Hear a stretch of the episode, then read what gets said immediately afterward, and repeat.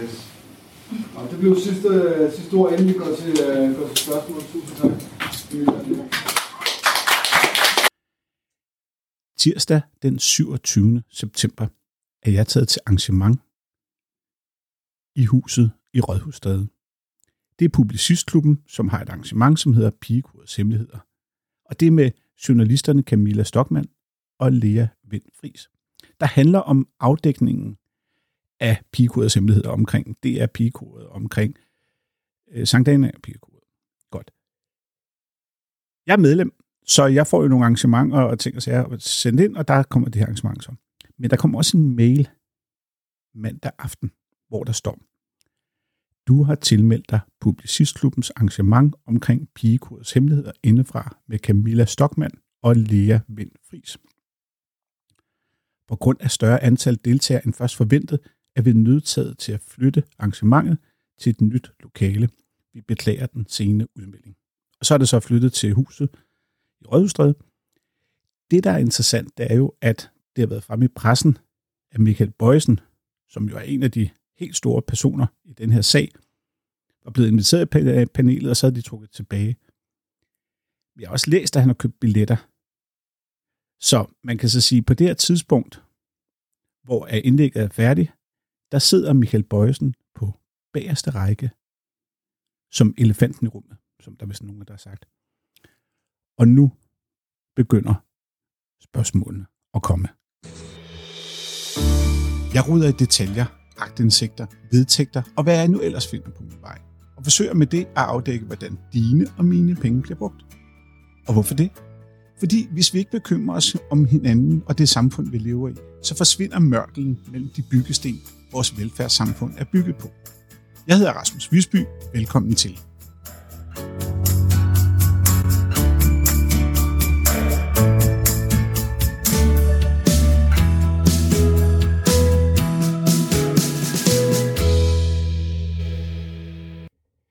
Jeg har på fornemmelsen, at der er en del nye lyttere, som ikke har lyttet så meget til Magtindsigt af Visbys Verden, som normalt er sådan et graverpodcast.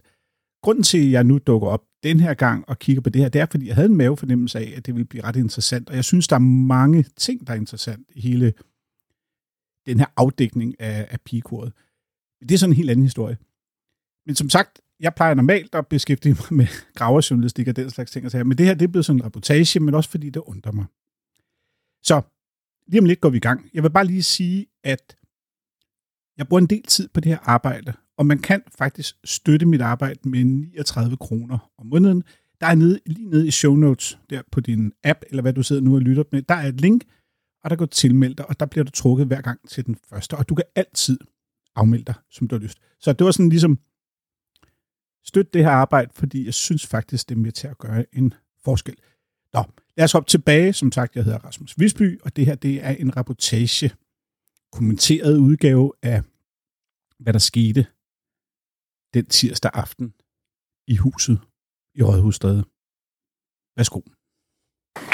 Jeg håber, der er en masse spørgsmål. Ja, helt lavpraktisk er jeg jo dukket op. Jeg sidder cirka midt i salen, og der er omkring ja, 50 mennesker eller sådan noget lignende. Og de sidder sådan rimelig spredt ud over hele salen. Jeg har min lille MP3, min første MP3-spiller, eller optager med. Den optager OK lyd, men det er jo klart, at jeg sidder midt i rummet, og jeg kan ikke ligesom gå rundt med mikrofonen, så så lyden svinger af kvalitet. Jeg har halvanden times optagelse, det som jeg har valgt at kalde råbåndet, men jeg vælger her at klippe ned og ligesom prøve at se, hvad det væsentlige det er. Og lad os høre, her er det allerførste spørger, der kommer på banen. Og så tror jeg, vi har en idé om, hvilken vej aftenen går. Jeg hedder Henriette Dix, og jeg er opvokset i en journalistfamilie, hvor det hed, søg sandheden, skriv sandheden, og pas altid på den blinde jeg er psykoterapeut, og jeg har arbejdet som rådgiver i psykoterapeut i 5 år med kunstnere i 50 år. Jeg læser, at i stedet for en super faktabaseret gennemtjent artikel fremlægges her en følelsesladet artikel, altså fyldt med sladder, manipulation, masser af sætninger med udtryk som, der var en følelse af, der var en stemning af, der var en forståelse af, man følte sig udenfor, man havde en oplevelse af, man ville tage ansigt, der var en undertone af, alt sammen citater der er henvisning til en masse anonyme kilder, absolut ingen dokumentation for hverken breve eller sms'er, selvom det er henvist til. som jo er mangel på nærværende forældre, og omtaler psykisk skrøbelige piger, der åbenbart ikke har kunnet gå til deres forældre og få hjælp til at komme væk fra noget, der var udsat for dem. Mange gange bliver der omtalt ud. Mange gange bliver der omtalt uønskede sms'er fra Michael Bøjsen. Er der slet ingen af jer eller jeres overordnede, der undrer sig over, at kun én pige i alle årene har modtaget disse, det beskeder. Beskeder, som lige så godt kunne være skrevet af pigen selv for at skabe opmærksomhed, da alle, der har haft nok af den tid ved, så står afsenderen jo på skærmen, når man kigger på selve teksten.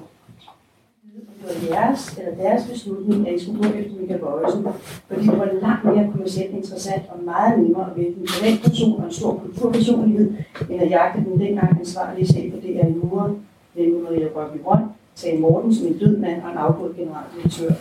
Velvidende, at det er altid vil slippe af historien med en undskyldning og en håndfuld penge. Det er mit spørgsmål. Fra Marielle. Om at, øh, at det er meget mere interessant rent øh, kommercielt med, at, øh, at man jagter en mand, der egentlig øh, står alene, og ikke en øh, Centrova-direktør, som har ejer sit eget firma, eller så mange andre. Jamen, tak for kommentaren og spørgsmålet. Ja. Øh, der er flere spørgsmål. Øh, Skal vi starte med det sidste? jeg kan tage beslutningen. Altså, vi fik jo et tip, øh, som vedrørte nullerne. Øh, tid nu. Jamen, jeg vil tage beslutningen om, at vi vil højre, som vi skal jagte. Fordi det er jo det, alle jer partier, der går på. Vi, øh, det, er ikke, det er jo ikke sådan, at der er, der er en, der træffer beslutningen. Er vi har jeg, der er øh, research. Og så ud fra den research, øh, så tegner der sig så kulturen i en Hej Joachim. Hej. Hvad hedder det?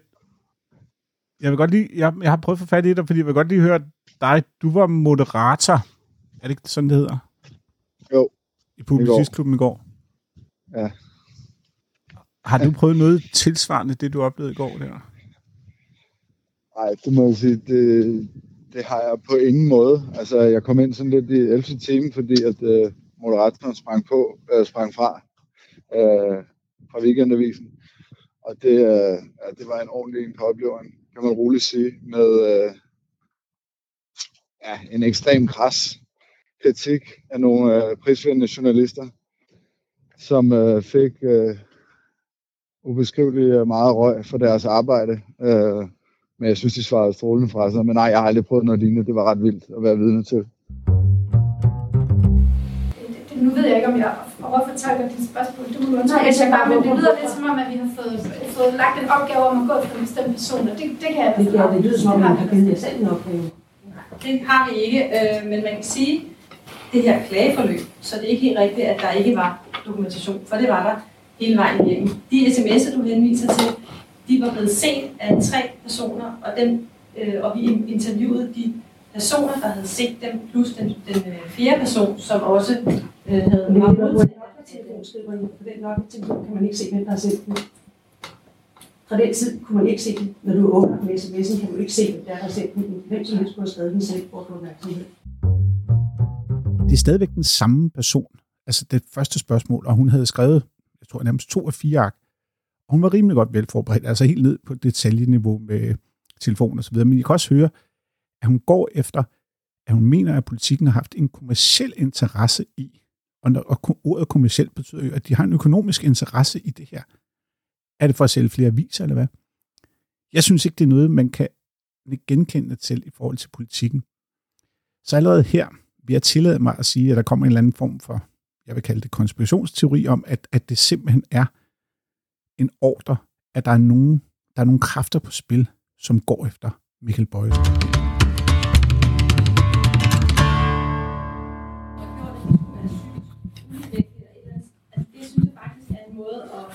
Altså det kan jeg slet ikke sætte mig ind i, øh, og det, for, for mig lyder det lidt som sådan gaslighting, at man gør, at man gør nogen, øh, øh, insinuerer, at nogen er psykisk ustabile, og at man der ikke, derfor ikke kan, kan stole på deres... Psykisk sårbar er jeres eget udtryk i artiklen. Det psykisk sårbar. Ja, men folk, der er at- psykisk sårbare, kan også være øh, kilder, De kan være øh, svært og har også men, ret øh, til at fortælle men deres har øh, det- historie. Men når du har en gruppe piger, som har været udsat for noget forfærdeligt, og som så kommer til at gå videre i en, i en ny konstellation, men men det samme sted, så er det ikke usandsynligt, og det er heller ikke usædvanligt, at de så den bliver ting med sig. Jeg vil gerne lige tilføje også, som for at forsvare der er så godt som muligt. Altså, vi havde 12 navngivende kilder i historien. Vi havde to, vi havde taget med, som faktisk var anonyme. Så havde vi to navngivende voksne. Den ene var en mor til en pige sammen. Vi har også talt med et par andre møder undervejs. Så, altså, jeg kan ikke genkende det, du siger med mange anonyme kilder. Nej, men du skriver selv i starten af artiklen, at I har haft en del anonyme kilder. Jeg selv har brugt udtrykket, at vi har oplysninger fra en del anonyme kilder. Det står i første artikel. Ja, det var ikke en del anonyme Jo. Nej, men ja, lad os, lad os, lad os videre. Tusind tak, Henriette. Der var, der var flere, der havde hånd op. Det var bare lige, ikke alligevel. Ja. Jeg vil gerne spørge noget. Jeg vil gerne spørge om noget sådan, måske lidt mere i den konkrete ende, ja. øh, som øh, er, man siger, relateret til mig selv. Øh, ja, jeg er Bøjsen, og jeg er gift med Michael, og gift med ham i 18 år, og er mor til to store børn. Øh, mit øh, private forhold øh, til Michael er, kan man sige, blevet beskrevet indgående i jeres artikler. Øh, gennem anden, brug af andenhåndsberetninger, og jeg er blevet brugt som, øh, som løftestang for jeres historie om det er Så derfor vil jeg gerne spørge jer, øh, hvilke journalistiske og etiske overvejelser har I gjort jer, og gjorde I dengang, siden I valgte ikke at tage kontakt til mig og spørge mig om, hvordan historien var fra mit perspektiv, men alene gennem anden. Tak, og tak for at møde op. Det er også modigt, at. Hvis man kan kigge på geografien i salen, var det ret jævnt fordelt ud over hele salen? Ja, fordi øh, ved siden af mig sad hans kone, ja. øh, Sofie Bøjsen. Øh, og det havde jeg ikke øh, tænkt over, fordi jeg kunne se, at hun sad og optog på en telefon. Så jeg troede faktisk, at det var en anden journalist, der sad ved siden af mig. Øh, fordi jeg havde tænkt, at hun ville sidde nede ved siden af Michael Bøjsen. Ja. Øh, og så over på den anden flanke, der stod jo så ham juristen. Bag os sad Michael Bøjsen og en af de andre, der også stillede op. Og så havde vi to-tre personer i midten. Ja, fordi hvor mærkeligt er det, at Mikkel Bøjsen sidder på, altså på bagerste række, ja. og Sofie Bøjsen sidder på forreste række. Og hende, der sad ved siden af Michael Bøjsen, som tidligere har været i øh, kan du huske, hvad hendes rolle var i koret? Ja, hun hedder, fordi nu har jeg siddet og hørt båndet, hun hedder Louise Skovbæk, tror jeg det var. Ja, Louise Skovbæk. Og hun har ja, været, hende, i, hun har været producent i koret. Ja. Og, og hun kickstartede jo lidt ved at sidde ved siden af Bøjsen, og også have altså, en utrolig stor mængde papir i hendes hånd. Ja, men prøv, og hun prøv lige læste jo også op.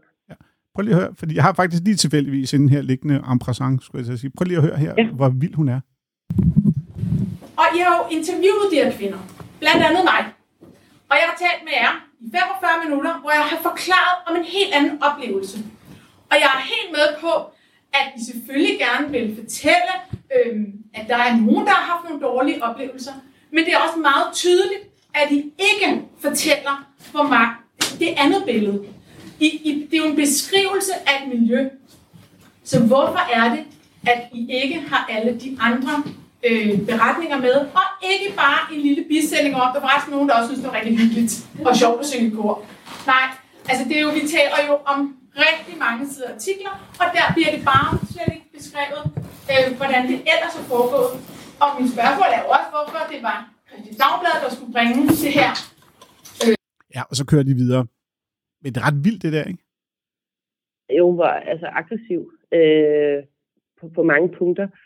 Og på en eller anden måde, så synes jeg, at det, hun spørger om, bliver jo spurgt om mange gange. Øh, det med, hvorfor de ikke nævner den anden side. Og det er jo, journalisterne bliver jo ved med at sige, at øh, hele deres første artikel, der udkommer der i juni 2021, at den jo starter med at sige, at der er rigtig, rigtig mange, der har haft en vidunderlig tid i koret. Men der er jo også nogen, der ikke har haft den øh, øh oplevelse, og det er jo det, de også fortæller.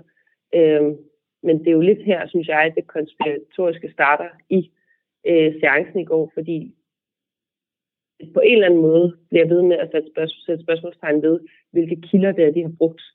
Og det er jo lidt det, der bliver omdrejningspunktet for resten af spørgsmålene. Øh, hvilke former for kilder er det? Er de troværdige nok? Er de psykisk ustabile? har de orkestreret det hele som et angreb mod Michael Bøjsen. Ja. Altså, det det var- var jo lidt sådan, som hans støtteperson, der rejser sig op der i starten for at hjælpe ham. Og jeg indledte ikke et forhold på Island. Det er der rigtig mange, der gerne vil fortælle rigtig mange gode historier. Sådan var det bare ikke. Og det er utroligt trættende at skulle blive ved med ligesom at blive, ja, skulle slæve rundt på det, når det ikke er sådan.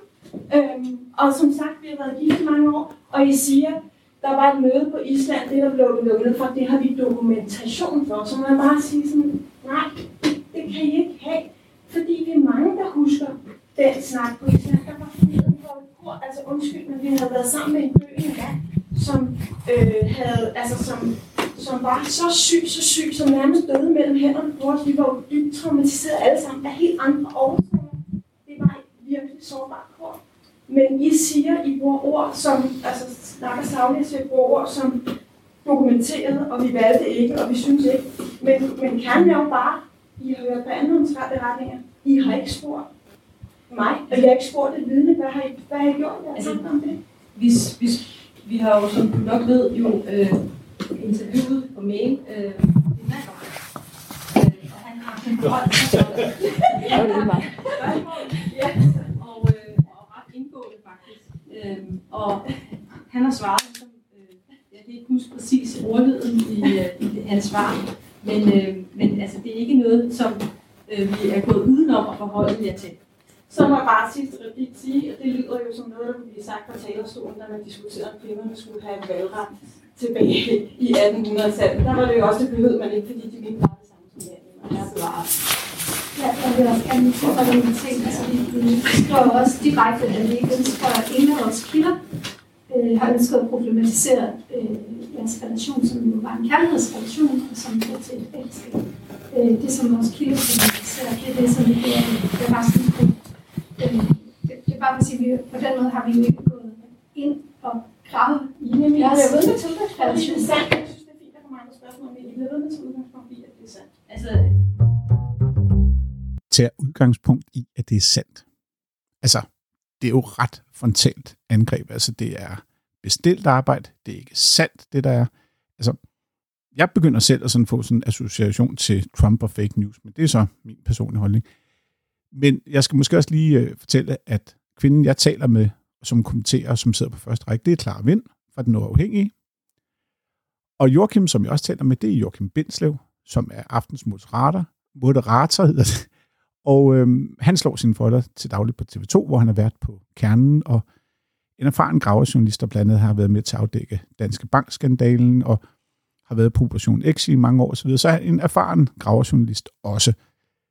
Men skal vi ikke bare hoppe videre og høre, hvad der ellers sker?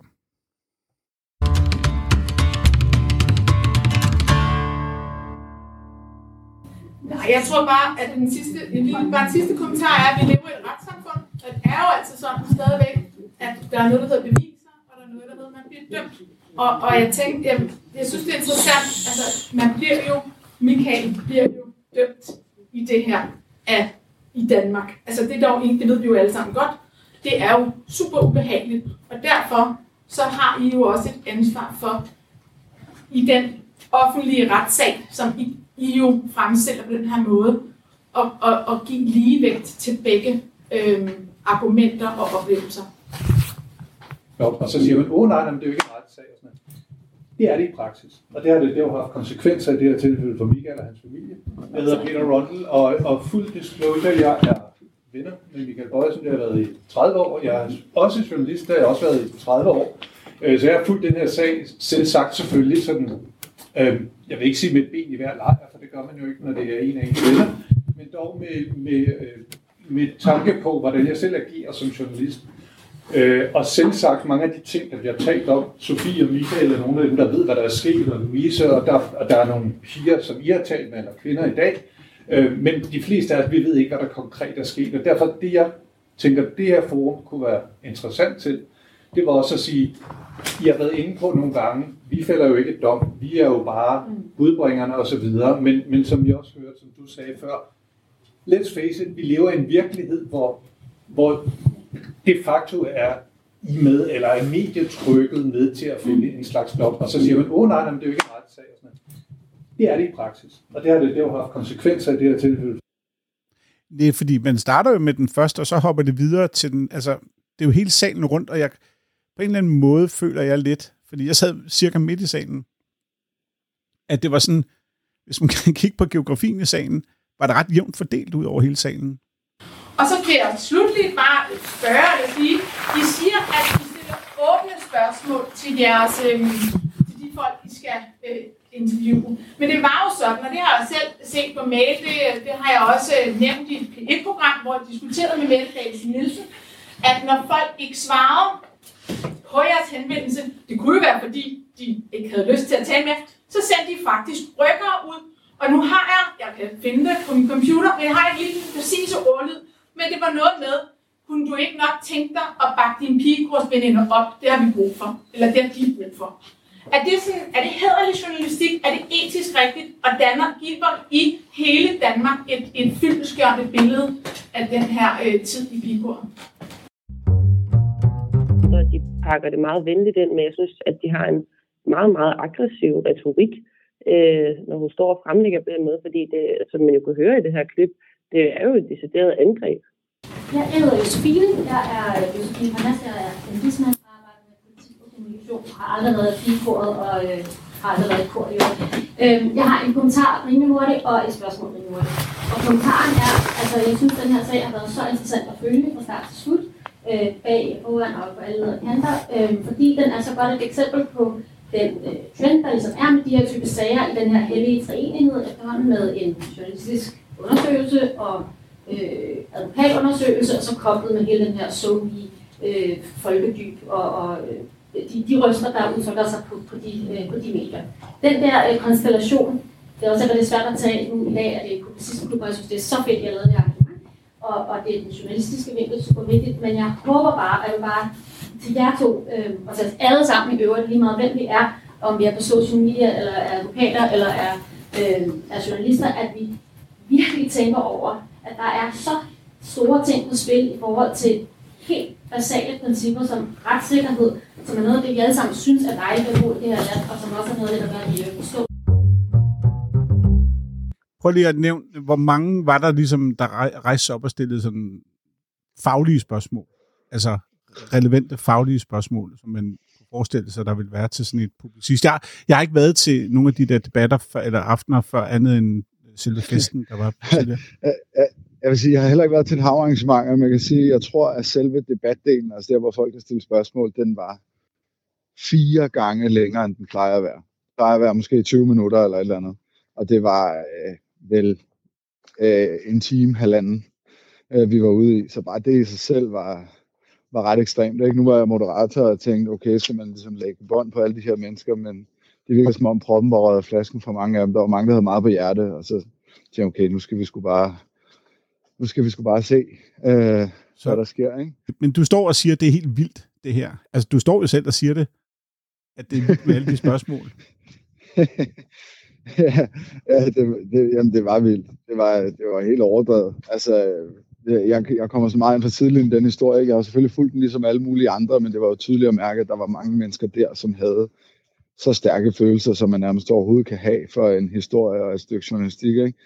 Øh, og, og det, der var, synes jeg, tankevækkende, det var, at øh, hvad var der? 40, 40-50 tilmeldte, ikke? Øh, og der var mange, der dukkede op, og, øh, og der var ikke nogen af dem. Der var en, og det var øh, en redaktør for politikken, der, der forsvarede journalisternes arbejde.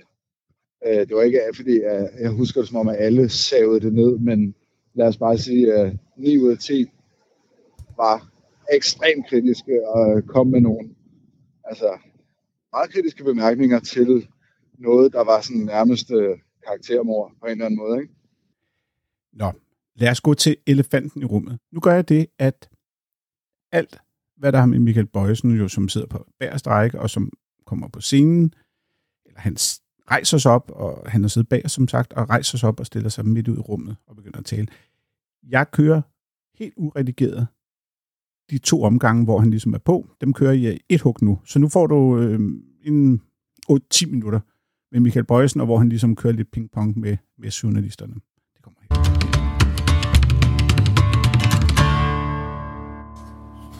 Tak. Der er, der er masser af spørgsmål. Nu er lige der Michael Bøjsen. Øh, Nå, ja. Jeg vil også øh, sige tak til Publicistklubben for at lave det arrangement. Det er virkelig relevant. Jeg vil starte med at sige, at det er en dybt, dybt ulykkelig sag for alle, der er involveret i det her. For staten, for de mange kvinder, som både har haft gode oplevelser og dårlige oplevelser, er det simpelthen så ulykkeligt, øh, det der er, er, er, er skrevet om og sket i denne her sag. Jeg havde egentlig et helt andet spørgsmål. Jeg bliver nødt til, efter at have hørt jer nu, sige, at det her øh, baseret sig, I siger, at det, der er afsættet for jer, det er klager, der bliver afvist. Og I bliver ved med at bruge ordet klager. Og derfor bliver jeg nødt, for det første, så har jeg jo svaret på jeres spørgsmål omkring det, som I betegner som en klage i 2005 med en 17-årig pige. Jeg har sagt, at det var ikke en klage. Det har den person i Danmarks Radio, som efter 25 års ansættelse i Danmarks Radio er blevet fyret på grund af, at han har håndteret en klagesag efter deres mening forkert. Det var ikke en klagesag. Det har jeg sagt til jer. Jeg sagde, dette var et brev, som denne kvinde skrev til mig. Og der var nogle ting i det her, som jeg, jeg tog det faktisk præcis alvorligt. Fordi vi tog det, jeg viste det videre til ledelsen og sige, hvad skal jeg stille op med det her? I siger, at I har dokumentation for, at I har den klage liggende. Og derfor, der er mange ting i det her. Øh, der er mange spørgsmål. For det første, er det ikke rigtigt forstået, at på det tidspunkt, da I skriver den artikel den 5. juni, så har I en eneste sag, der handler om en klage, der er blevet afvist. Nemlig det her, som så i øvrigt ikke er en klage. Jeg har et spørgsmål til jer som journalister. Hvad har I gjort for at sikre, at den dokumentation, I hævder, at I har den, en kopi af den klage, den pågældende pige siger selv, eller kvinde, siger selv, at der findes ingen kopi af det brev, for den er gået til mig. I hævder, at I har det. Hvordan kan I sikre, at det er det rigtige øh, klage, som I ligger inde med? Fordi I siger, eller det brev, fordi, jeg, fordi der er ting, I siger, som ingen genkender. For eksempel vendingen seksuel chikane. Det indgik ikke på det her tidspunkt. Det siger I, at det står der. Så det er en ting. Men også det her, hvor mange klager havde I på bordet, som var blevet undertrykt, da I laver 11 siders artikel den 5. juni. Tak Og spørgsmålet. Øh Tak for at stille op. Jeg som sagt gerne interviewe dig også. Skal, skal jeg fortælle, hvorfor jeg ikke lod mig interview? Vil I gerne høre det? Nej, vi vil hellere have, at de svarer på det. Ja. øhm, den kilde, vi har, der står frem i avisen, der har skrevet klagen, opfatter det som øh, i en det øh, omtalt som en klagesag. Og øh, vi har klagebrev. Øh, ordet seksuel chikane indgår i det. Og øh, det er noget, fordi der er blevet, øh, fordi jeg ved via din advokat, at øh, jeg har henvendt sig om det, henvendt jer om det, så er, har det været op på chefredaktørniveau, og vores øh, redaktører har øh, brevet. Øh, Mit spørgsmål er, hvordan I, hvordan I kan vide, at det er faktisk det brev, som blev sendt til mig i 2005. Altså, jeg vil sige, at vi kan ikke gå ind og diskutere vores øh, kilders eventuelt... Øh, altså, Jeg synes også, det bliver meget teknisk faktisk. Altså, Ja, det er også, og det er også, men, men måske er det mere interessant at sige, hvor mange klager har I på det tidspunkt? Hvor mange undertrykte klager ved I om på det tidspunkt? Vi har nogle situationer, blandt andet, øh, som vi beskriver i artiklen, at øh, der bliver taget initiativ til øh, en, et, øh, en fotosession med, øh, med det, her, øh, det her blad, øh, som hedder øh, M Magazine, hvor, øh, hvor en forælder skriver en mail og står frem og fortæller om, at hun øh, forsøger at klage over, at det forlyder, at datteren skal stille op til den her fotosession. Så er der øh, den pige, der blev nævnt lige før, øh, i spørgsmålet, spørgsmål, som øh, modtager en, øh, en sms fra en gæstemusiker på en turné i Kina, hvor hun øh, reagerer øh, negativt på den øh, ultraseksuelle opmærksomhed, der er i den sms. Hun viser den til nogle andre øh, på året. Hun er ubekvem med den. Og hun øh, vælger at gå til dig, hvorefter hun beskriver, at det bliver øh, hendes øh, måde at henvende sig, det bliver lukket ned. Men er det, er det dokumenteret, hvad Og hun så er siger til mig? Undskyld, så er der den situation, hvor øh, Island, hvor at, øh, der er nogen, der giver udtryk for øh, utryghed ved det, der er sket, øh, som også Du føler, kan ikke stille, du kan ikke med at sige det, det er simpelthen ikke okay. Det er ikke okay. Vi sidder to mennesker herinde, som ved, der er ingen af jer, der har været hverken inde under vores dyner, eller set, hvornår vi kysser. Det er simpelthen ikke. Det er præcis det, der ikke er okay. Men det, jeg siger er, at der var et, møde, hvor at der er den uro, der var, blev lukket ned. Det er det, jeg forholder mig til. Jeg forholder mig ikke til, hvorvidt der var, øh, Men hvad der skete. Jeg forholder mig til et møde, hvor der blev problematiseret nogle forhold, som så blev lukket ned. Vi beskriver det gennem vores artikel, og øh, vi står totalt på mål for det, der står her. Siden her i vores dækning, når vi taler om flere flertal, så er det jo også fordi, at vores dækning regner længere ud, før 2000, hvor vi har skriftlig dokumentation for klager til, øh, der blev håndteret af Christian Nissen. Øh, Men Camilla, den, men har, jeg ret i, har jeg ret i, at den klage får I først kendskab til? For jeg har nemlig opsøgt aktindsigt.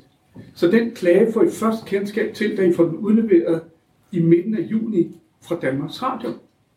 I kendte den jo ikke den 5. juni. I siger, at det, det er klager.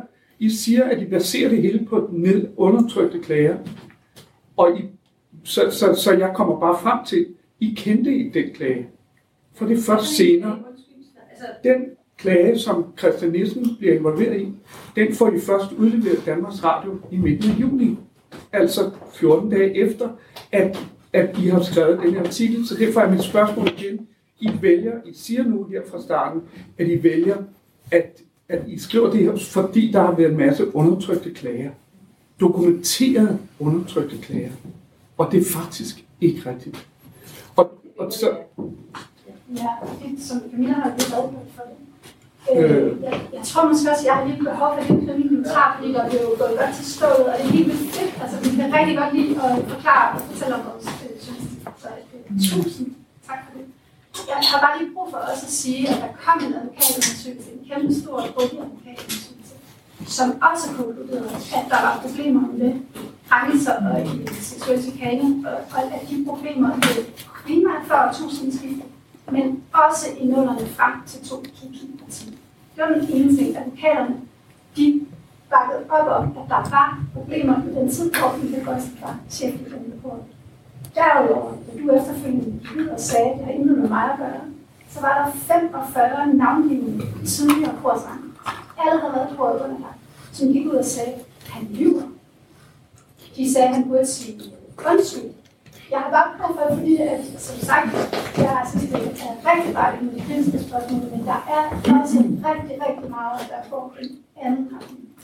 de, må jeg bare sige, de 45 kvinder sagde ikke, at der havde været problemer. Det var ikke det, de ankede. De siger, at jeg ved at sige, fordi det er anonymiseret, så advokaterne kommer frem til, at i perioden fra 1965 til 2010 er der, fire, er der 64 episoder, som de anser som krænkende.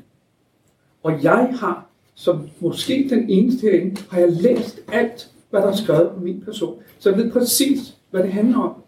Og derfor kan jeg sige, at det her handler ikke om mig. Det var måske forkert. Jeg udtrykte det forkert. Det var nemlig en stor fejl. Jeg kunne have sagt, det handlede, det, jeg kom til at sige, det, der, det angår ikke min periode. Jeg sagde, det angår ikke mig, eller hvad skal man sige, det angår ikke mig. Og det synes man var arrogant. Og, og de 45 kvinder siger, han lukker en debat, som er vigtig. Men de siger ikke, at de 45, de siger ikke, at der foregik en masse ting, og jeg lyver. Det er faktisk ikke, hvad de siger i det opslag. Må, må jeg bare, bare spille meget kort til Ja. Jeg har bare lige læst opslaget, jeg har haft på en øh, lidt anden måde. Bare, bare, og det handler om det her med at bringe uh, ting fra flere forskellige vinkler. Som opfølging på det her, så bringer jeg i december en historie, uh, som er relevant, relevant for politikens læsere, uh, om Malmø Opera. Uh, en tavshedskultur, som baserer sig på anonyme kilder, 100%. Uh, på baggrund af det, så tager Malmø Opera, laver de en undersøgelse, HR-afdelingen med eksterne psykologer. Og øh, øh, på det tidspunkt er der også en whistleblower-ordning, i, øh, men der er ingen, der har hørt om, øh, om øh, tavshedskultur. Der bliver lavet en rapport, som kommer ud i januar, som de svenske medier bringer, som siger, der er ingen, der har sagt noget om tavshedskultur. Tværtimod har nogle mennesker gået ud og sagt, vi føler, at det er en meget tryg arbejdsplads. I skriver ikke om det. I beder selv om at få tilsendt den rapport. Det er jer, der har skabt det hele, men I vælger ikke at bringe resultat af det. I april skriver I til øh, kommunikationschefen på Malmø Opera, at I vil gerne have nogle uddybende kommentarer for Gud ved hvilken engang, fra bestyrelsesformanden på Malmø Opera og min person. Og så skriver I, vi vil gerne have uddybende kommentarer fra bestyrelsesformanden, og hvis det kommer, så kan det være, at vi vil bringe den undersøgelse, som I har sendt til os tidligere. Det er præcis, hvad I skriver.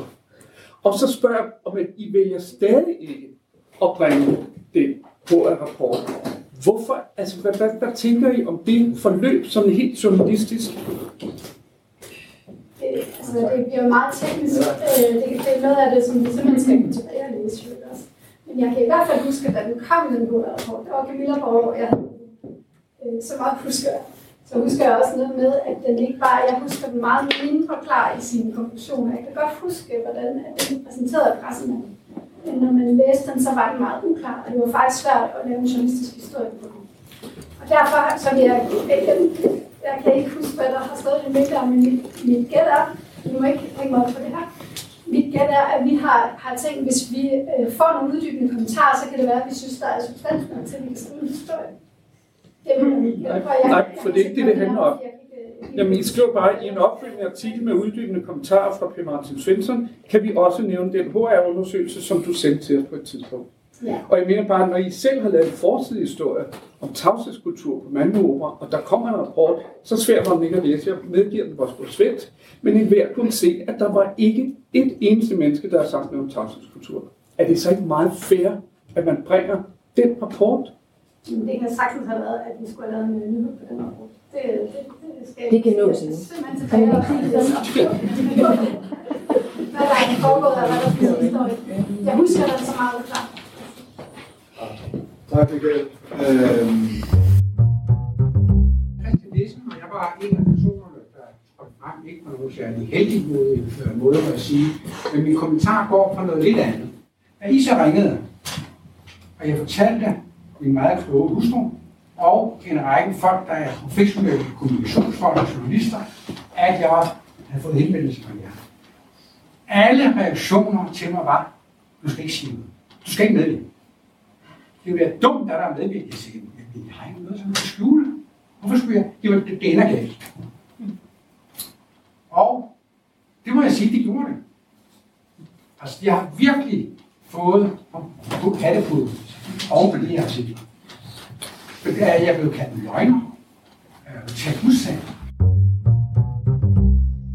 Var ekstremt kritiske og kom med nogle altså, meget kritiske bemærkninger til noget, der var sådan nærmest øh, karaktermord på en eller anden måde. Ikke? Altså, der var en, der nævnte, at øh, de var jo ikke engang rigtige journalister, og de var jo heller ikke rigtige feminister og sådan noget, for eksempel. Altså sådan, og det, det har jeg ikke selv oplevet i sådan en publicistklub sammenhæng før. Er det, nu skal jeg lige se, jeg tror, at det faktisk er, skal vi lige prøve at høre den? Jeg tror faktisk, jeg har den her. Laver, ja. Fordi jeg synes simpelthen, øh, ah, I er ikke feminister, I er heller ikke rigtig feminister. Det var forkert sagt, men jeg synes ikke, det var... Det var Maria Askehave, der sagde det. Ja. ja, ja, det gjorde ret stort indtryk på mig, altså, fordi øhm, jeg vil sige, mange af de kritikpunkter, der blev fremført, var, øh, øh, egentlig ret øh, velargumenteret, og der var en oprigtig undren, virkede det som om, øh, rundt omkring. Øh, og det synes jeg så, at Camilla Stockmann og Lea Vindfries fra Politikken svarede øh, ganske godt på. Og der var også et par gange, hvor de sagde, at det kunne vi måske godt have gjort anderledes, så det var ikke fordi, de ligesom var fuldstændig afvisende overfor. Øh, og hver eneste detalje var håndteret korrekt. Men altså lige den der bemærkning, synes jeg øh, var ret sigende for, hvad for en stemning, der herskede. Ikke? Altså der ligesom var et, meget, meget, meget hårdt angreb. Øh, og, jeg, og jeg vil give ret i, det der med at pludselig at være den, der går imod det her, kan være super grænseoverskridende. Jeg forstår godt, at der er 25 anonyme kvinder, der piper i Kristelig Dagblad for at holde kæft, for får man til. Og hun er rasende, og jeg bliver helt bange, for jeg bliver helt tør i munden. Og hun siger, jeg er fuldstændig ligeglad med, hvad Michael Bøjsen har gjort og ikke gjort. Han skal bare ned med nakken. Han skal ikke sidde ind i kunstrådet og styre det hele. Han har et ansvar, han skal stå til ansvar. Jamen, hvad er det, han har? Jamen, det er ligegyldigt. Og vi har en gruppe af piger, og vi skal nok få det her igennem. Det, det, og det er jo en, der selv sidder med i den der gruppe, som kører med i det her. Jeg, jeg, jeg anerkender, for det skal jeg sige, for ellers bliver jeg slagtet, at nogen har haft en følelse af, at der har været noget. Det anerkender jeg. har også været ung, jeg har også været teenager. Jeg har også troet, at min musiklærer i gymnasiet, der jo boede sammen med min søsters klassekammerat, lagde an på mig. Øh, det gjorde jeg nok ikke. Men jeg prøvede virkelig. Altså, der er mange ting i det her. Og jeg synes, man skal have lov til at sige det. Jeg synes også, man skal have lov til at sige, at man følte, at man blev, grænserne blev overskrevet. Jeg har også siddet med min lærer, der har taget mig på låret. Det skulle han ikke. Det skal jeg også have lov til at sige. Så har det ligesom været begge steder. Men har I gjort jer overvejelser omkring det med, at I ligesom tager de to, altså de to chefer og blander hele, det hele sammen? Sådan man som, som almindelig udforstående ikke, ikke altså kommer til at tro, at Michael har rullet nogen ned i en grøft og sådan noget. Jeg forstår, at du spørger til det. Altså, Fordi, men det mener vi jo ikke, vi har gjort. Men det, det vil jeg bare sige, det er simpelthen det, man læser, og det er det, når folk kommer hen til mig og siger, helvede er det for en klam pedo-mand, der, altså, det, det er jo det, der sker med det, I skriver, når I skriver på den måde, når det ikke bliver mere konkret, eller mere, øh, øh, at I ikke tager mere afstand, altså mere helikopter. Jeg synes, I er meget inde i, inde i øh, helikopteren, og ikke så meget kigge ud af vinduet, eller ved, det er det, folk kommer til at se, når de ikke læser det hele, og ikke ved noget. Mm. Men I ved godt, der findes den gruppe, eller hvad? Det ved I ikke. Det ved I øvrigt skriver. Jeg har lige talt med Camilla. Hun siger, I skal alle sammen ringe til Sankt Anna nu. Har lige talt med det? Jo, det står der. Det står der. Er sort på hvidt. Men vi har meget tydeligt sagt, at vi ikke vil rådgive kilder til noget som helst. Vi er journalister. Vi er ikke øh, en rådgivningsenhed, og man kan ikke spørge os om råd i forhold til, hvad man skal gøre, og slet ikke omkring deltagelse i en advokatundersøgelse, som jo er det, det er heller ikke, jeg, jeg vil sige, jeg siger ikke, at I har sagt noget til dem, eller at I har, øh, det, det, det, er ikke det, jeg mener. Jeg mener bare, at I burde vide, at, det, at den, den øh, kreds af kvinder findes, øh, som er ret brede, øh, og som vil have nogen ned, selvom det ikke nødvendigvis er det menneske, der har begået de overgreb, de taler om det. Det er bare det, jeg Jeg siger ikke, det er jeres skyld, at der findes en gruppe. Det det. Nu er du jo graverjournalist og har lavet ja. med en masse konfrontationer, en masse, altså uendelig mange, du har siddet på Operation X, du har været på kernen nu, du, du er vant til at ligesom forholde dig kritisk til tingene. Hvis du sådan ja. skal bruge din graver fornemmelse og din erfaring, hvad, var det planlagt det, eller var det tilfældigheder, eller hvad var det, der foregik i den sag? altså det indtryk, man stod tilbage med, det var i hvert fald, at det virkede øh, meget, meget, meget påfaldende, at der var øh, så mange på tværs af den sal, der alle sammen havde en uh, udlægning, der lå, hvis ikke 100%, så 95% op af Michael Bøjsens udlægning om, at det her det er et, et grundløst øh, karaktermord, som er spundet fuldstændig ud af kontrol. Øhm, altså, jeg har jo ikke dokumentation for at sige, at det er en eller anden planlagt aktion, men altså, jeg vil sige, karakteren af indlæggene og den måde, de blev præsenteret på, gav i hvert fald et indtryk af, at det, det var nogen, som ville Michael Bøjsen det rigtig godt. Øh, og så kan man sige, mange af de deltagere, der var til arrangementet, var ikke medlemmer af Publicistklubben, som jo typisk er journalister, mediefolk osv.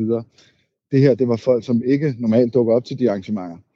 Øh, så man kan sige, på den måde var der sådan en, ja, en interessant uh, skare af tilhører, som havde nogle holdninger, som ret entydigt lå i, i Michael Bøjsens uh, lejr. Ikke? Jeg, jeg kan fortælle altså, dig... Jeg, jeg har ikke dokumentation for at sige, at det, det var et koordineret angreb, men uh, det var i hvert fald et angreb, som... Uh, jeg har ud fra navne og sådan noget prøvet at identificere nogle af de personer, der er. Jeg kan fortælle dig, at der er forbløffende mange, der er venner med Michael Bøjsen på Facebook, men han har også lige omkring 4.000 venner, så det er selvfølgelig også en chat. Okay, så der er simpelthen mange af dem, som har venskabelige ja. relationer, altså nu en Facebook-relation kan jo Vi være... Har Facebook-relationer, stort set alle muligt, dem, ikke? som jeg har kunnet finde frem til, har en Facebook-relation, eller på en eller anden måde kender ham. Men, men så skal jeg lige høre dig, fordi når du så konfronterer som gravejournalist, og du har noget dokumentation, du fremlægger og sådan noget, så er der jo tit en modpart, som så kommer og tager noget og siger, fint, hvis du tager det her stykke dokument alene, eller et eller andet, følte du, at der var ligesom, er der blevet taget noget ud af kontekst, altså som virker overbevisende solo? Altså var der, altså var der noget, der virkede, det er forkert at sige fabrikeret, men var der noget, der sådan ligesom skuede dine ører, fordi det var der for mig.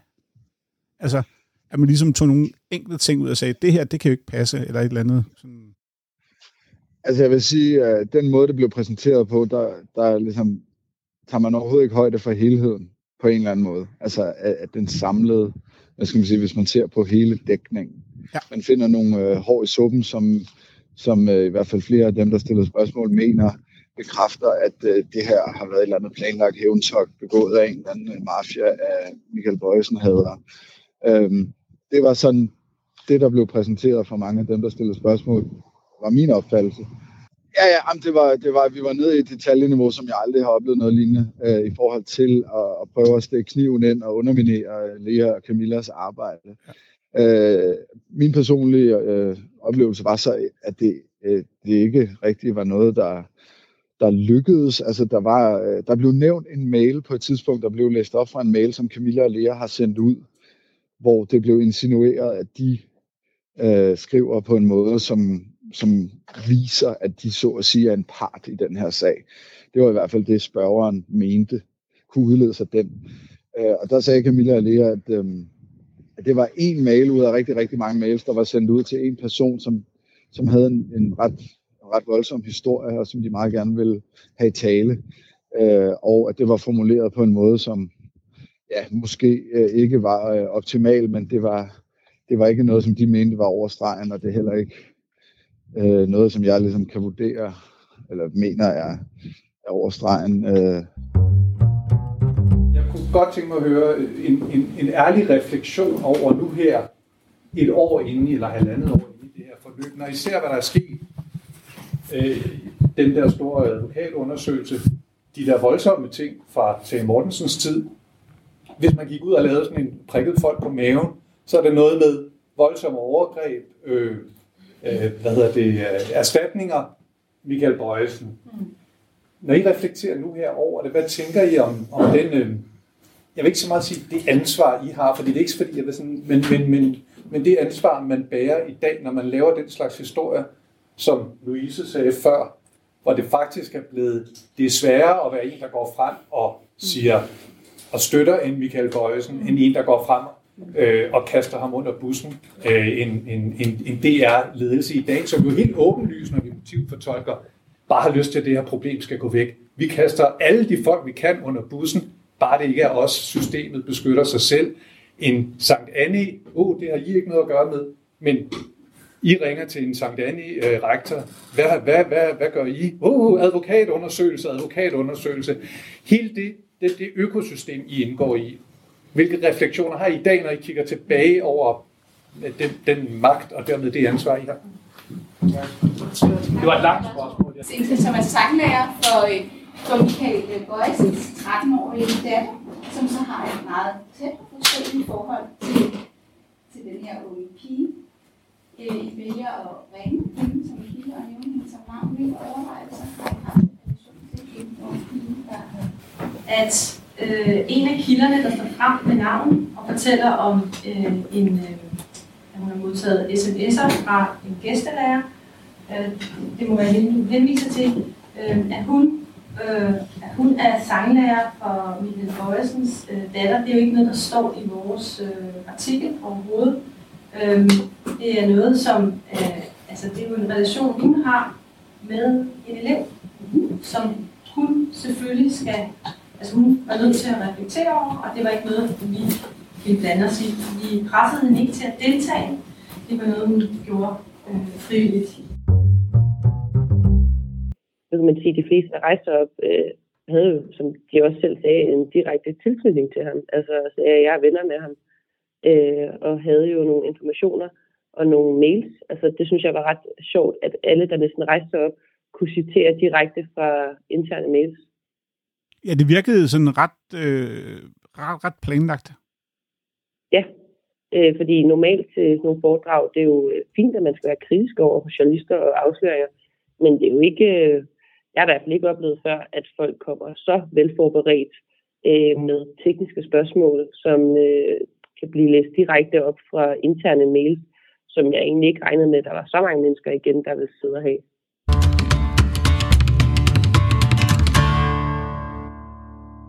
Ja, så der har vi jo stillet Men, spørgsmål. men hvis ikke jeg lige bare må spørge opfølgende, fordi øh, selvfølgelig kan I ikke have ansvaret for det, det siger sig selv, men kan I godt indimellem øh, blive lidt skræmt over blodrosen? Altså øh, ude i, i Somi-land, i, altså den der, øh, øh, lige pludselig, at så hvis du faktisk ligesom er, er røget under bussen, så bliver du kørt nok så godt, godt og grundigt over. Så kan det være lidt skræmmende at se?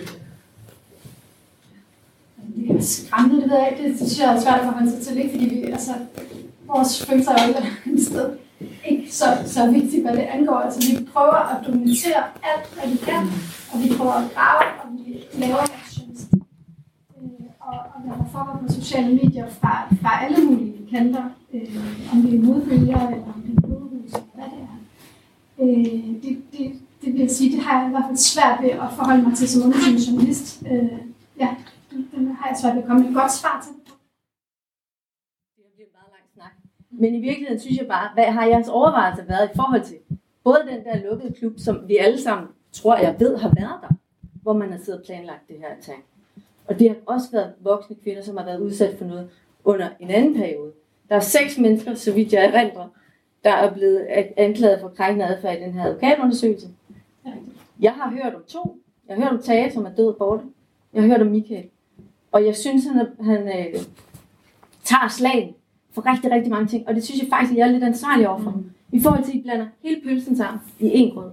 Og så er det Michaels navn, der bliver nævnt. I jeres første artikel nævner I også noget med noget, en der har svigtet en kororkesterleder, som får en påtale. I nævner kun Michaels navn. Til sidst i den artikel nævner I navnet på ham, der hedder Per Erik Bang. Jeg er rimelig godt øh, inde i sagen, sådan øh, jeg ved nogenlunde noget om, og tænker, men er man kurk og pesterleder, når man dirigerer pigekur? Er det Michael, der har fået den påtale? Det er simpelthen ikke tydeligt i jeres første artikel, som er på forsiden i bunden af, politikken, som jeg selv holder, som jeg overvejer virkelig at stappe, for jeg synes ikke, det er i orden, men nu følger jeg med, for jeg vil gerne vide, hvad fanden de går og laver. studeret jura hos en professor i strafferet her i lokalet, og vores højesteretspræsident og Venstre landsretspræsident, bare for at nævne stykker. Øh, et par korte kommentarer og, og så spørgsmål. Øh, I nævner selv det her med, at øh, I ikke er, er øh, dommer i den her øh, folkedomstol. I er, I er journalister, og I ligesom skal forholde jer kritisk til, til flere ting. Øh, så det spørgsmål, jeg kommer til at stille jer om lidt, det er, hvor meget, så når, når vi kigger på sådan de her retssikkerhedsmæssige garantier, som man har stillet i sådan det almindelige samfund, øh, der synes jeg ikke rigtig, sådan, I forholder jer til den rolle, som I rent faktisk spiller, øh, som sådan ret øh, ansvarlige øh, journalister for, for en, en stor historie. Øh, så, så det er meget konkret gerne vil gøre, det er, hvornår er en andenhåndsberetning bevist eller dokumenteret i tilstrækkelig øh, grad til, at det er forsvarligt.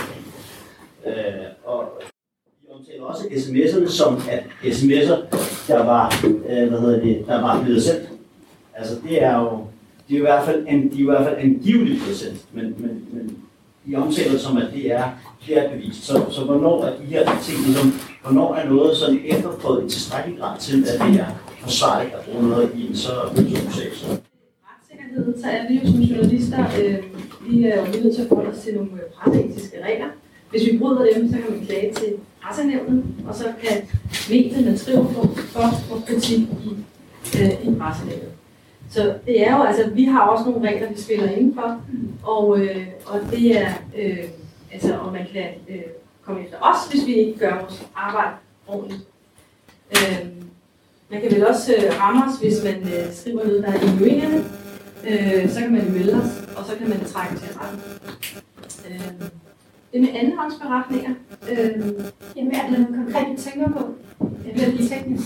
Ja, ja, men det bliver det med at sige, men altså, det er jo ligesom det, det, det der er substansen i øh, det, vi taler om her. Det er jo nogle af de øh, beslutninger, som er, som, som bliver, altså vi kan, vi kan af god grund ikke læse, hvad der står i, i advokatundersøgelsen. Det er jo, det er jo internt for, for, for, for DR, øh, det er internt for Sankt så det, må vi, ligesom, det, det er vi nødt til at, at, at lægge lidt til side. Ikke? Men, men de ting, som I er blevet, de historier, de, de sms'er, som I har øh, interviewet jeres, øh, jeres kilder om. Øh, de, øh, de ting, som I siger, I bliver ved med at sige, I efterprøver, I, I, I tager fat i andre kilder. Men hvornår er I sikre nok i, i jeres sag, til at I mener, okay, nu er, nu er den god nok til, at I kan, I kan bringe det her som en dokumentation. Jeg er godt klar, at det ikke er bevis, men det skal være, det er ved med at vende tilbage til den her dokumentation. Jeg, jeg er simpelthen i tvivl med det, om hvad det er for andenhåndsberetninger, for sms'erne er jo en førstehåndsberetning. Der er jo tre her med. Har du set sms'erne? Og derudover knytter det an til en skriftlig klage, som vi har. Vi har den, jo, altså, den første version og den anden version. Så øh, er det også det ikke en øh, andenhåndsberetning? Altså, at der er en, der fortæller, at hun har modtaget. Øh, det, er det det, du mener med Det, det, det er et eksempel, så var der, der var noget med en, noget med en, en, et forhold, som var blevet indlægt i, det var Island eller var. Altså det er et andet eksempel på, Det er heller ikke forholdet, vi skriver. Altså, det, det, det er jo bare for at sige, at vi bruger jeg, jeg sidder på en jagt og roder i min hjerne for at finde en anden forretning, jeg har brugt, men jeg kan ikke komme på nogen. Det er derfor, det vil være fedt med det selv. har stået i det. Men det er jo ikke, det vil sige, det er jo advokaternes arbejde. Øh, det er også bare fordi, det er lidt pænere måde at beskrive sådan de rygter. Altså de, Ja. de, de sådan usubstantierede påstande, som, som, ligesom, som går igen og som bliver refereret fra andre kilder. Altså det må være en del af det, som I har baseret jeres historie på. Men- Som kan lande os Jeg ved Det ikke, kan altså, det vel. jeg ved ikke, hvad de gjorde der, da advokatundersøgelsen af Jamen, ikke- ikke advokat. eller et eller andet. Altså andre... Jeg synes, det er sådan, jeg- Men vi skriver ikke om det. Det gør vi ikke. Det, det, det skriver man ikke om som journalist. Jeg hedder Mette Davis Nielsen. Mit navn er blevet nævnt nogle gange. Jeg er kulturredaktør på Politiken, og jeg er Lea Camillas redaktør, og har fulgt den her proces selvfølgelig tæt hele vejen igennem. Og det her det er simpelthen en kommentar, ikke et spørgsmål til jer. Øh, og det er, at vi sidder her øh, på Publicistklubben og har inviteret Lea Camilla til at fortælle om et stykke journalistik, som de har, øh, som, som Publicistklubben har valgt at give en pris for noget særligt grundigt og bemærkelsesværdigt journalistik. Den Det samme journalistik har også været indstillet til Foreningen af Undersøgende Journalister. Øh, det vandt ikke, men det var indstillet.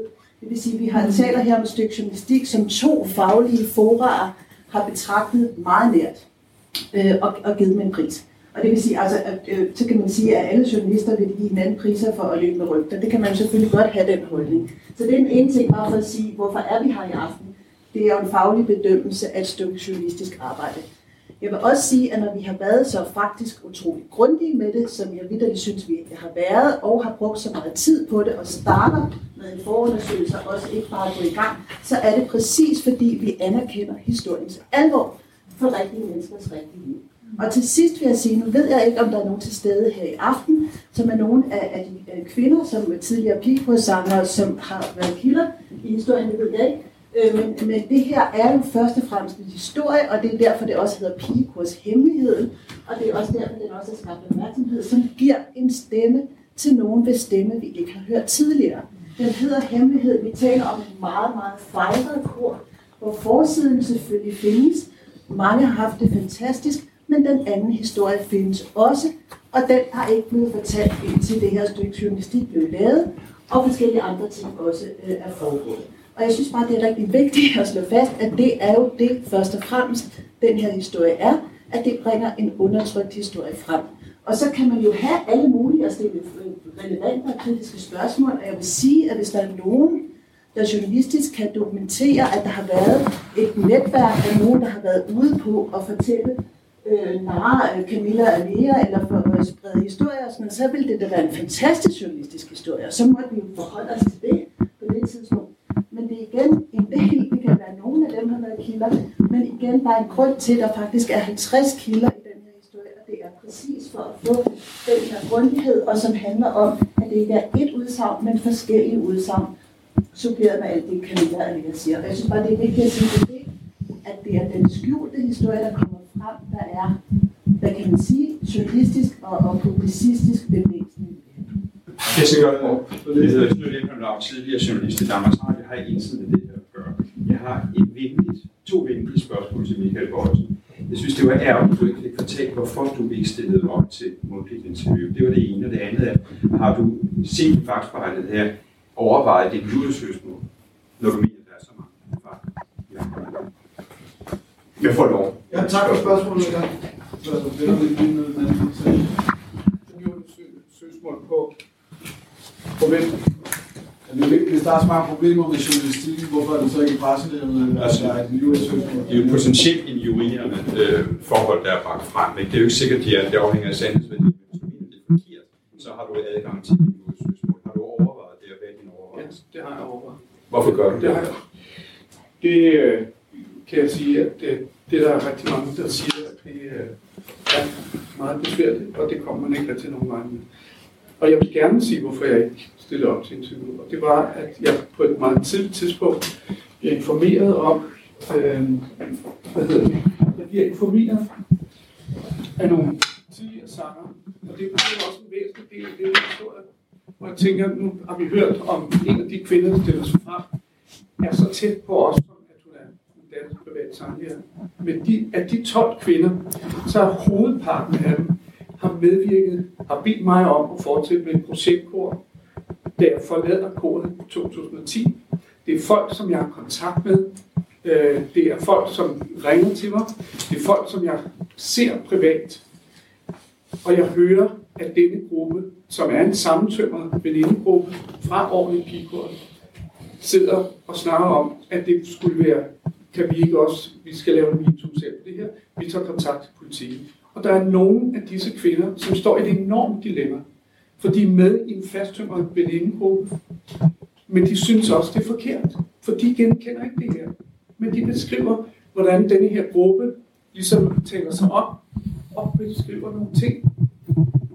Da jeg læser de brev, vi sender ud til sangerne, tidligere sanger, helt tilbage i januar, januar skriver I sådan her i lang mail til en masse piger, og jeg ved, at den kvindegruppe der, på, på, øh, som er kernen i det her, ringer rundt til alle de kvinder, de kom, kan komme til, og huske, som som har sunget på og sagt, prøv at høre, I skal bare vide, der er meget mere. Vi kan ikke sige, hvad det er, men Michael er ikke den, som I tror, og som I holdt af. Der er meget mere, vi kan ikke sige det. Det er det, jeg er op imod, og jeg følger det her på afstand. Men når I allerede i en mail, som I sender ud for at lave undersøgelser, for at få folk til at melde sig, siger, det der ligner seksualiseret magtmisbrug, har præget en gruppe helt unge kvinder deres formative år på rimelig vis, så har I allerede taget stilling.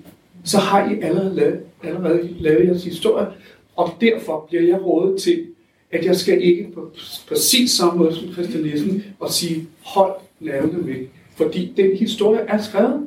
Den er besluttet, og du kan ikke påvirke det, og det vil blive vendt. Og det oplevede jeg jo også, at de spørgsmål, som jeg svarer på, og jeg er glad for, at I synes, at jeg, for jeg gjorde mig rigtig, rigtig meget umage på at være ærlig og på at være åben, og også erkende, at vi, det, der var den dybe, dybe sorg, at det, man havde arbejdet med intenst med så mange mennesker, med at komme tæt på, med at være i kontakt med forældre osv., at der var nogen, der havde dårlige oplevelser.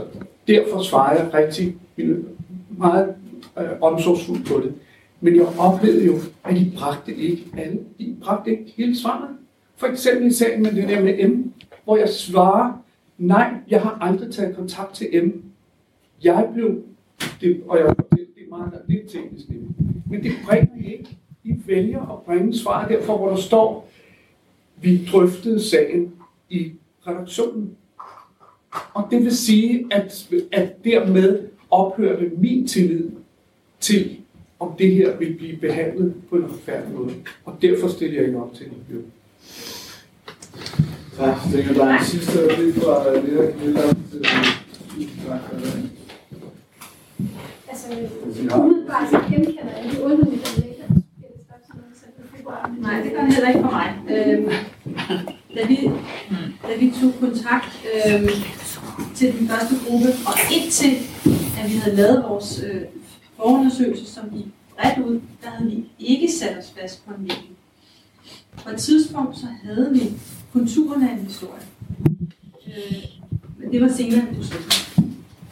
Og øh, ja, så jeg kan faktisk heller ikke, altså det er vigtigt for os, når vi arbejder, at vi arbejder åbent og stiller åbne spørgsmål. Altså det er jo øh, altså første side i journalistbogen, øh, på en eller sagt. Øh, og det andet var, Så var der det med M, og vi kontaktede chefredaktøren, som sagde, at jeg, jeg kan ikke, jeg, jeg, jeg, det- jeg er sikker på, at vi har taget dine input med, men, men vi har ikke bragt alle dine svar i fuld vinkel. så det jo også vil være almindeligt. Vi føler, at det har været færre eller reelt. Og de steder, hvor der har været uenigheder, der har vi skrevet, hvad du, og du husker det, og hvordan andre husker det. Øh, det, det, det tror jeg er meget almindelig gængsjournalistisk praksis. Øh, selvfølgelig kan man ikke skrive en lang mail, og så forvente, at der er det, at det, det bliver trykt i avisen. Øh, så det vil jeg måske. Var det jo egentlig, fik du egentlig svar? Det var dit spørgsmål. Ja, men det, det, det synes jeg, jeg gjorde. Jeg ved så ikke, hvad der er, hvad der er til den ene eller den anden side, hvad vejer og sådan men jeg synes, det var et svar, jeg fik på mit spørgsmål, som alene var nysgerrig og ikke havde. Jeg synes faktisk, de ting, der bliver bevaret her, altså hele det er pigekoret i dag, 2022, hvad, altså hvad, hele, og hvad sker der i, i, i, i, i hvad hedder det, når man arbejder med unge i et elitært miljø fra 13 til 22. Hvad var der? Og jeg skulle gerne på mål for, at der er nogle ting, som vi har gjort forkert. Det synes jeg har været rart. Det synes jeg har været virkelig konstruktivt, hvis politikken havde taget fat i de vinkler, i stedet for, at det blev til det her meget voldsomme personligt, I stedet for kunne vi have sammen gået ind i en dialog om, om de her ting, som er dybt relevante. Øh, hvordan man håndterer de her ting netop med, med sårbare grupper og så videre i et elitært øh, miljø. Og det ville jeg ønske, at det var den vinkel, man havde indtaget. Og så kunne det andet måske, så var det måske kommet frem, så kunne vi have taget det i en god dialog. Tak. Jeg har det fint. Det har været en lang 22 uger herfra. Det er også langt. Øh, vi er nødt til at få det Jeg vil sige, jeg stussede over, at øh, Ekstrabladet hiver fat i ham bagefter og siger, at der var jo godt nok mange derinde, der talte din sag. Hvilket var et, øh, et faktum, som alle, der var til stede, kan jeg bekræfte.